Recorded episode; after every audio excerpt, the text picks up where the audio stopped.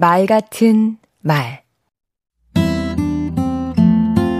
안녕하세요. 강원국입니다.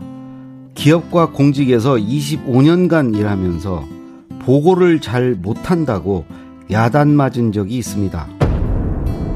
목적이 불분명한 보고를 했을 때였습니다.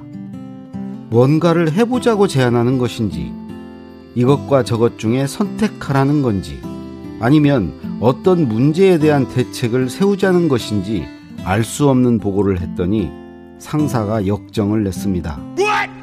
목적이 불분명하면 보고받는 사람도 뭘 해야 할지 헷갈립니다. 그래서 이렇게 나무랍니다.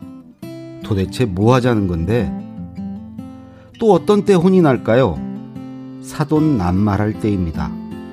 의견이나 관점이 빠진 채 이런저런 이론과 현상을 소개하는 데 그치는 보고는 팥없는 찐빵입니다.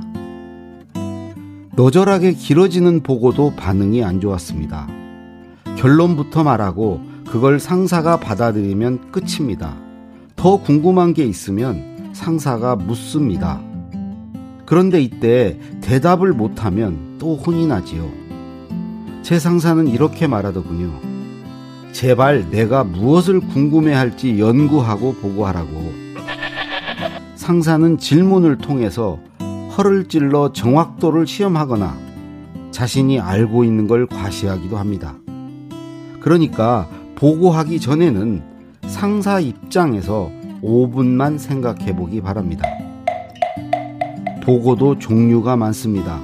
서면이나 이메일 보고, 구두 보고, 프레젠테이션 보고, 엘리베이터 보고, 식사 시간이나 퇴근길 보고, 회의를 통한 보고 등 여러 가지인데요. 보고 내용의 경중과 시급한 정도에 따라 잘 맞는 형식을 취해야 합니다.